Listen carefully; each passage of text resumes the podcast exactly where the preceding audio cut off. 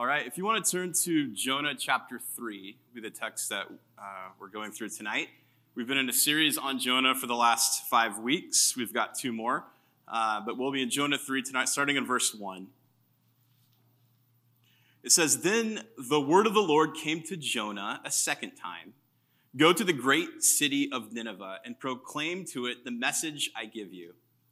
Jonah obeyed the word of the Lord and went to Nineveh now, Nineveh was a very large city, and it took three days to go through it. And Jonah began by going a day's journey into the city, proclaiming, 40 more days, and Nineveh will be overthrown. The Ninevites believed God. A fast was proclaimed, and all of them, from the greatest to the least, put on sackcloth. When Jonah's warning reached the king of Nineveh, he rose from his throne, took off his royal robes, covered himself with sackcloth, sat down in the dust. And this was the proclamation he issued to Nineveh. By the decree of the king and his nobles, do not let people or animals or herds or flocks taste anything. Do not let them eat or drink. But let people and animals be covered with sackcloth.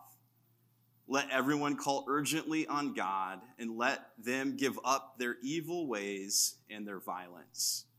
who knows? God may yet relent and with compassion turn from his fierce anger so that we will not be, perish.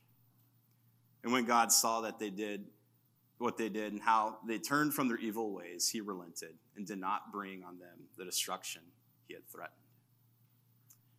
This is a story of God's mercy. And mercy is infuriating. Here's what I mean uh, in high school, I played football for a local small private school. And that school was really good at basketball, and we were horrendous at football.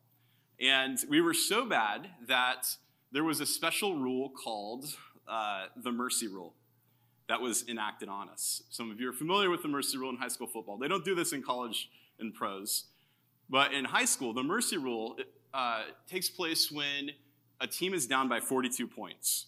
And when I was in high school, the mercy rule meant the game was over if the other team went up by 42 points. And so at my school, this would happen every single game. And so we went from just trying to like prepare to try to win a game to the goal was to not get 42 pointed.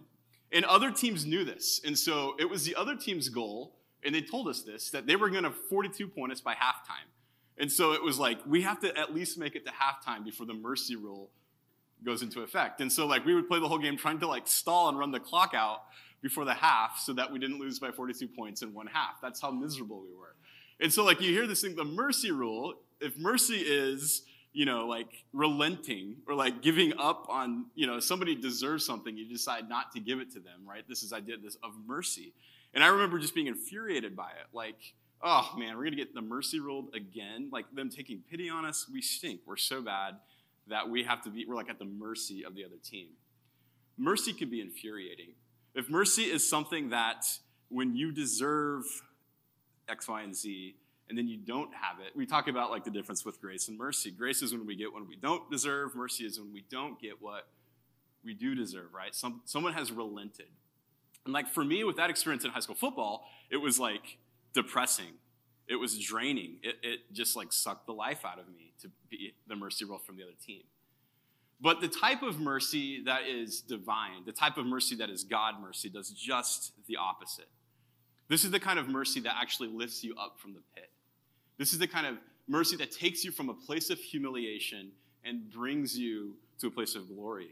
It, it, it takes you from a place of, of, of death and brings you to life. Divine mercy is what we see in Jonah chapter 3. And I would like to suggest that the world today is starving for divine mercy, is starving for.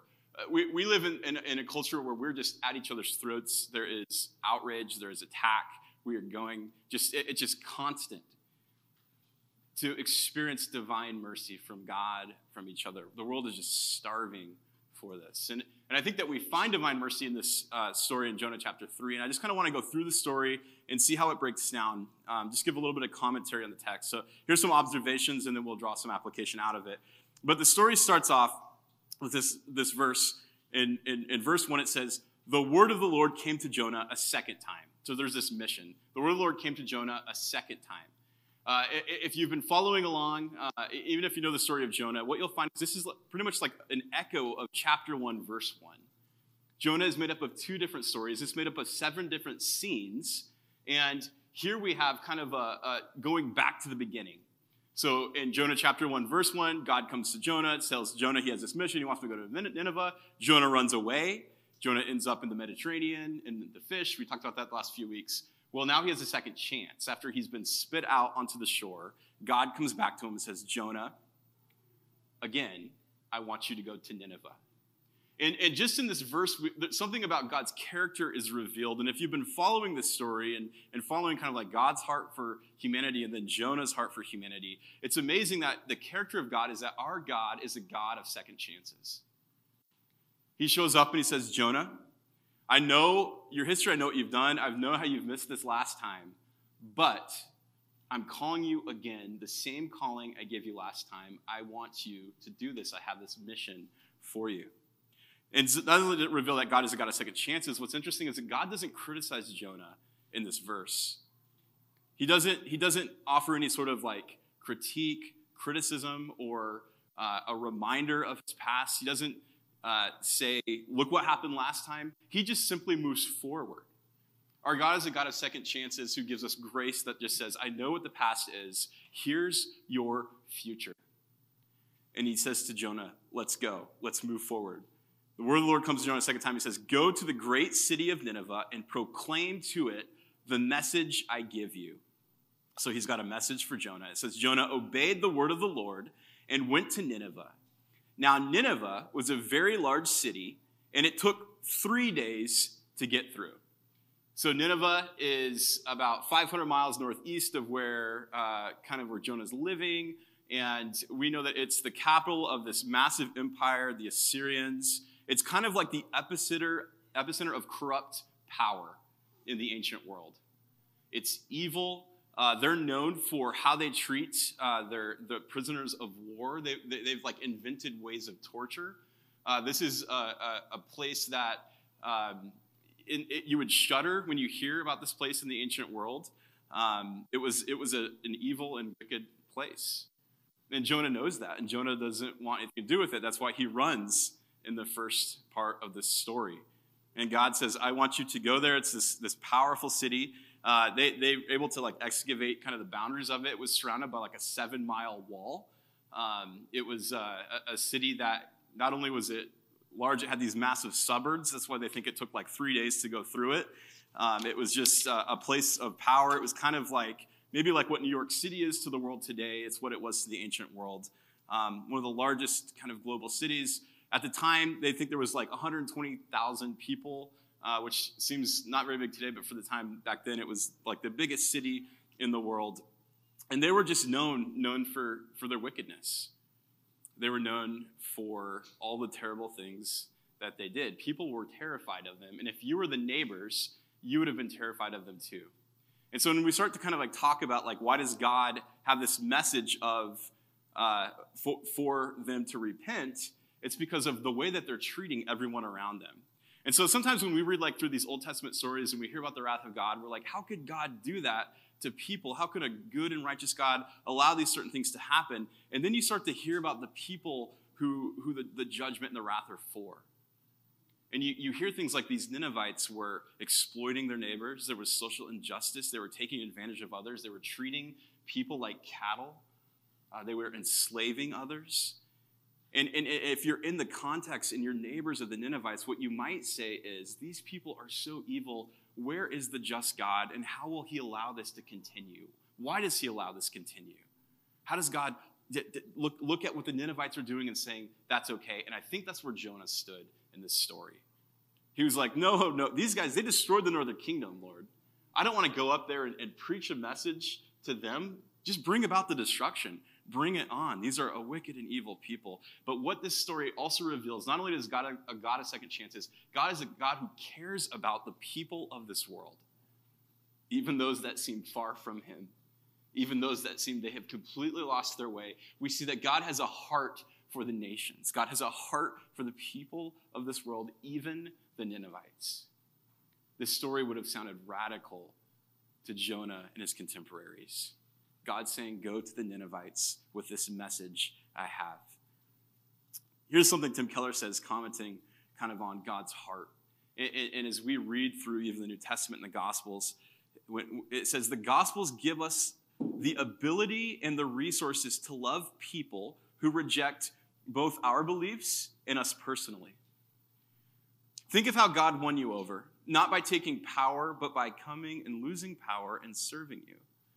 How did God save you?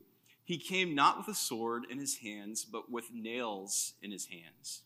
He came not to bring judgment, but to bear it. This message would have appeared radical to Jonah's contemporaries, but this is the heart of God. These are your enemies. These are people that you despise. God heart for the Ninevites. And he sends Jonah the second time to say, I have a message for you to proclaim. He cares about the people of the word, world. Verse 4 says, Jonah began by going a day's journey into the city, proclaiming this 40 more days and Nineveh will be overthrown. Now, I've heard that this is the shortest sermon that's ever been preached. And I've heard it's the most successful sermon that's ever been preached. For someone that likes to preach and sometimes can be long winded, I've heard people say, you, you know, Jonah only used like five words, right? And all of Nineveh repents. Like Jonah only uses it's, it, it's short, it's to the point, it's concise, and it's the message God gives him. It's also interesting because Jonah's a prophet, and when you read the prophets in the Old Testament, this isn't the kind of message they deliver when God gives them a message. In fact, these guys are kind of known as like the original guerrilla theater. These, these minor prophets would show up and their like their eyes would be bulging and their hair would be on fire and they would you know have this great proclamation that would like di- like disrupt the norm. Like they would come and, and their idea was to awaken people. And so you would see these like prophets like like Ezekiel who uh, he did this thing where he he set up the scene in like the middle of the city that he was preaching and proclaiming uh, God's message and he, he camped out for 390 days and it says that he actually like baked bread over dung. That would get people's attention, right? Crazy, nuts, right? So uh, Jeremiah walked around with a yoke, an oxen yoke, on his shoulders. Isaiah walked around naked for three years with his message. Like these are the kind of things they would do this to, to disrupt the norm. They would try to be awakening people. The prophets come with all sorts of these theatrical messages. And they would have been compelling, they would have caught everyone's attention. And then Jonah shows up in the most powerful and wicked city, and he has no theatrics. He has five Hebrew words that he says. He says, Destruction's coming. 40 days, that's all you got. And, and you start to realize, like, Jonah, Jonah's like being obedient here, but like his heart is not in it, right? Like, I, I've been there before. Like, his heart is not in it. He's just doing what God tells him to do. And you kind of like understand so, but he's not acting like the Old Testament prophets would act like with this message. And it kind of leads to this question when it comes to like the heart for our enemies. Do we desire mercy for our enemies? Is it something that we could say and that we know? Or do we actually desire mercy for people that are different than us? We think about the, the climate of our country right now. What do we think about people that we disagree with? What do we think about our enemies? Is there this desire for our, kind of our understanding of, the, of, of this message of God's redemption and salvation to transform their hearts? How do we view? Is there a desire for mercy? Here for Jonah, he delivers this message, and what we'll find next week is heart's not really in it. But here's the response. It says in verse 5 the Ninevites believed God and a fast was proclaimed, and all of them, from the greatest to the least, put on sackcloth. And when Jonah's warning reached the king of Nineveh, the top dog, right, one of the most powerful people in the world, he rose from his throne, took off his royal robes, covered himself in sackcloth, and sat down on the dust. So imagine, like, like there's kind of a progression there. Rises from his throne, takes off his robes, and then covers himself with sackcloth, sitting in the dust. And then he gives this proclamation to the people of Nineveh by the decree of the king and his nobles do not let people or animals or herds or flocks taste anything. Do not let them eat or drink, but let people and animals be covered with sackcloth, this, this idea of mourning, and let everyone call urgently on God. Calling urgently on God, let them give up their evil ways and their violence. And who knows, God may yet relent and with compassion turn from his fierce anger so that we will not perish. What we find here, this, these people who receive this divine mercy, is this progression. There's this, this idea of belief or awareness. Oh my goodness, here's what's happening. This is what God's up to. There's this idea of humility. There, there, there's this repentance that takes place where they're, they're humbling themselves, they're putting on the sackcloth, and then eventually there's this hope. We see this progression with the king, we see this progression with Nineveh of how they receive this divine mercy by belief, repentance, and hope. And the belief, I think, is important to understand what's going on here. They have this deep sense that something terrible is about to happen, right? They have this deep sense that there's this wrath that's going to happen. And again, as we start to talk about, like, what does the wrath of God mean? What does it look like in the Old Testament? What does it look like now? We have all sorts of ideas of what wrath is. Um, but I, I think, like, as we as we consider what wrath is, there, we, sometimes we get caught up in thinking like, oh, it's almost like karma. So like if I do something bad, God will smack me, or if I do something wrong, then there's these consequences.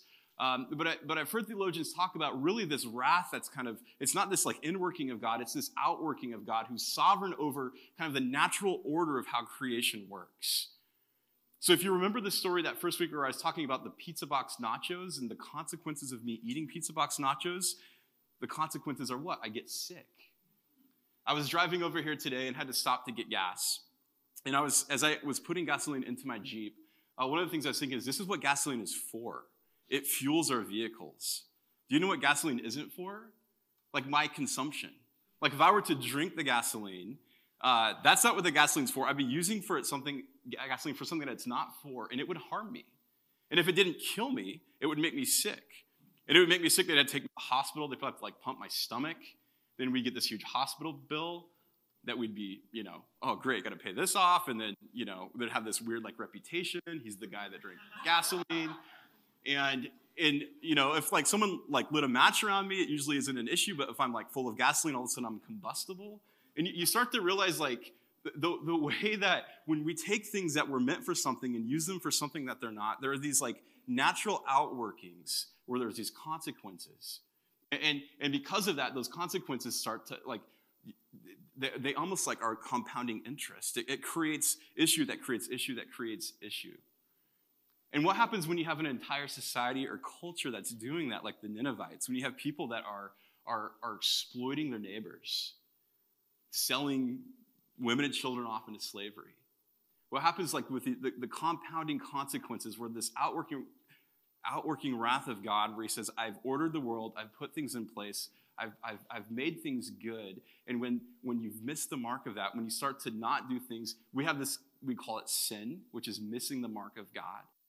There's these consequences that not only affect you and they affect the people around you. The consequences of our decisions lead to this outworking of the wrath of God in the world around us. It does, that means that God's engaged with the creative order but our choices have consequences. Or one example, it would be like if you if you're watching a house that's on fire and that house is burning down, but you can't see the flames, you just see it kind of like slowly like combust from the inside and collapse. Belief, all of a sudden, to have your eyes opened, to become aware, is for someone to say, here to give you a visual of what the flames look like. And you realize, oh, the house is on fire. And for the people of Nineveh, this, this message that Jonah gave them opened them up to this awareness and belief of, oh my goodness, this is what's causing this is the house is on fire. The, the way that we are interacting with each other and, and our neighbors has created this mess. One scholar, uh, Alec Motyer, who wrote a commentary on this passage, says, In a world created by a good God, evil and injustice are inherently self destructive. The resulting social disintegration expresses God's wrath. He presides over the cause and effect processes he has built into creation. So they are expressions of his holy rule in the world. That is, God has created the world so that cruelty and greed and exploitation have natural disintegrative consequences that are a manifestation of his anger toward evil. Jonah shows up and he says, This place is wicked, it's evil, and you guys got it coming. Live by the sword, die by the sword. You guys are becoming victims of your stomach. You've eaten the proverbial pizza box nachos, and now you're going to pay. Tim Keller, writing about this, says the text shows that the impulse toward exploitation and abuse was also eating away at the fabric of Nineveh's society. It wasn't merely that the Assyrians as a nation were oppressing other nations, but individuals were violent toward one another, poisoning social relationships. There's brokenness in this world. And these Ninevites were just the personification of evil. The personification. So you have this idea where they, they become aware of it. There's this belief that takes place. Oh my goodness, we all of a sudden can see the flames. And then we see this heart of humility with them, where there's this repentance that takes place, where it's not only this thing that makes sense in their mind that they believe, but they, they start to change their behavior. They change their behavior. This humility comes in that says, okay, we need to change. It's interesting, the wording again, it says, when Jonah's warning reached the king of Nineveh, he rose from his throne and he took off his royal robes and he covered himself with sackcloth and sat down in the dust. If you're reading this in the original Hebrew, you'd find this pun. Uh, the word that he, he rose from his throne is this word kiseh, and he covers himself with, with, uh, with, sackcloth, uh, covered as kasa. So he rises from his kiseh and he covers himself with his kasa. He, he moves from this place of, of being this royal figure and he gets down into the dust. This represents for him this, this path of repentance, of humility, of realizing that he's been wrong. This is, it, seems like this moment of conversion of him where it moves from belief into his actions. And he comes with humility and repentance. James chapter 4 says, Submit yourselves to God. Resist the devil, and he will flee from you. Come near to God, and he will come near to you. Wash your hands, you sinners, and purify your hearts, you double minded. Grieve, mourn, wail. Change your laughter to mourning and your joy to gloom. Humble yourselves before the Lord, and he will lift you up.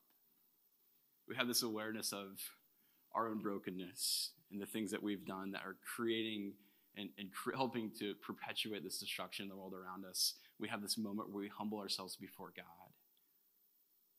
But the divine mercy always takes us and lifts us from the pit into something that is more life giving.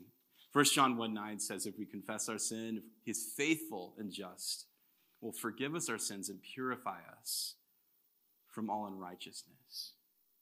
All of us are faced with this decision where we realize, like, when we look around at the world and we see all the brokenness of the world and and when you look at the exploitation and, and the evil of Nineveh, the writers of scripture started to say, yeah, that, that is actually representation of what's happening inside of our hearts and our soul. There's something that's not right, there's something that's broken, and we can feel it. And we come to this moment where we realize things aren't the way they should be inside of myself. We come to this place of submission where we say, God, rock bottom. Let me experience this divine mercy. I come to this moment of desperation to God. It's also interesting, I think, when we hear the, the kind of the progression of the king where he, he gets off his throne, he takes off his robes, he humbles himself with the sackcloth, which represents mourning. There's this echo of Philippians chapter 2 in, in this story. And in Philippians chapter 2, Paul's writing to the church of Philippi, and he's talking about the attitude of Christ Jesus and saying we should have that same attitude. And, and what you realize is that this is this perfect king that we have in, in Jesus, who's bringing about redemption for the world. And think of like uh, the, the action of this king in Nineveh, which brings about uh, an example for his people uh, to, to, to experience God's mercy. We have this king who says in Philippians chapter 2 that who being very nature with God did not consider equality with God something to be uh, grasped or used to his own advantage, but rather he made himself nothing taking the very nature of a servant, being made in human likeness, he found, came, found the appearance as a man, and he humbled himself, becoming obedient to death, even death on the cross. Therefore, God exalts him. When it comes to fixing this brokenness inside of us, we have this perfect king who's done that. And almost in a way that kind of echoes what this king of Nineveh does as he sets this example we have a God who's come down, who has humbled himself, who is our king. And this is the gospel story. The things that we deserved because of our own brokenness, God relents. God offers us life. He lifts us up from the pit. In the midst of this belief in humility, we find true life life that's eternal. Then the king of Nineveh says, Who knows? God may yet relent with compassion and turn from his fierce anger so that we will not perish. The message turns to hope. The message turns towards the future. Verse 10 says, When God saw what they had did, that they did and how they had turned their, from their evil ways, he relented and did not bring on them the destruction that he had threatened. Here's hope. Here's future. Our God, our King, has come down. He's humbled himself on the cross. We experience his divine mercy through this belief moment.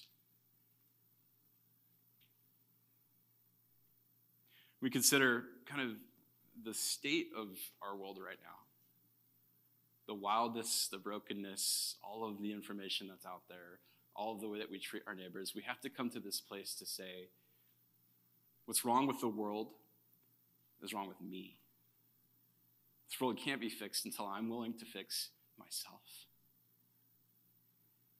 And I think our nation needs the church, first and foremost, to say, God, fix the things that are wrong with me. If we can't lead like that, our nation's doomed. Our world needs the church to set this example, even like the king of Nineveh who gets off his throne says, Lord, deal with me first. I think as a church, we can't fix the problems of the world until we fix ourselves. And we come to this moment where maybe it's for the very first time we have belief, humility, hope. Or maybe it's something that we are reminded of. Oh, yes, I need fixing. Humility, Lord, lift me up. Let me be hopeful. Maybe today we need to just have a, a moment with God. Reevaluate kind of where am I at spiritually? What's going on inside of my heart, my soul? And God, would you meet me there today? And then there's this calling as God's people. This God who is a God of second chances, this God who has a heart for the nations.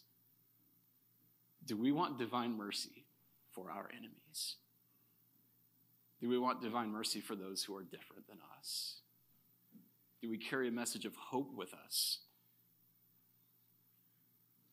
And I think, like Jonah, what's easiest to go through the motions and to forget that this grace that has transformed us is actually a radical grace that God offers to the nations, to others, to people who we think are different than us.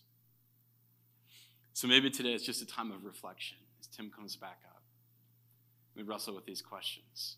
Where am I at with belief? And then from there, where am I at with humility? And where am I at with hope? Am I a message of hope to others? Jeremiah 18 uh, offers us some words that I think would be a good prayer. Verses 6 through 8 says this Can I not do with you, Israel, as this potter does, declares the Lord? Like clay in the hand of the potter, so you are in my hand, Israel. If at any time I announce that a nation or a kingdom is to be uprooted, torn down, and destroyed, and if that nation I warn repents of its evil, and I will, then I will relent and not inflict on the disaster, on it the disaster I had planned. So I did that we are like clay that God is molding. May we have a repentant heart. Let's pray. Lord, this is a heavy passage.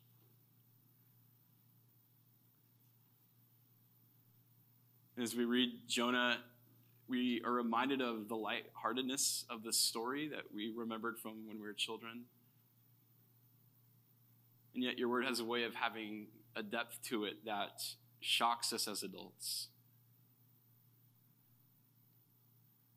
But we're reminded of your character your heart for this world,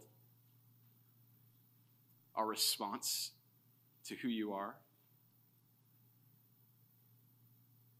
And we see something as what seems as wild and wicked and evil as a place like Nineveh. Your radical mercy is revealed, which gives us hope. And Lord, in the midst of a heavy message like this, where we look through Jonah 3, we realize that life is truly found not in our positions or our titles, not in our thrones, not even in royal robes, but when we humble ourselves.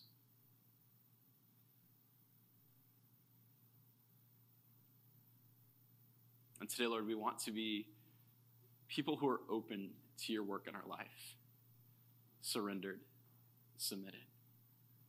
And we ask that you would move in our hearts, that you would break down our pride, so that we can experience true life that is eternal.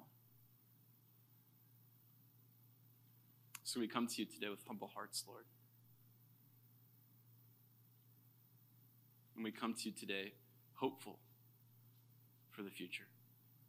Your son's name we pray. Amen.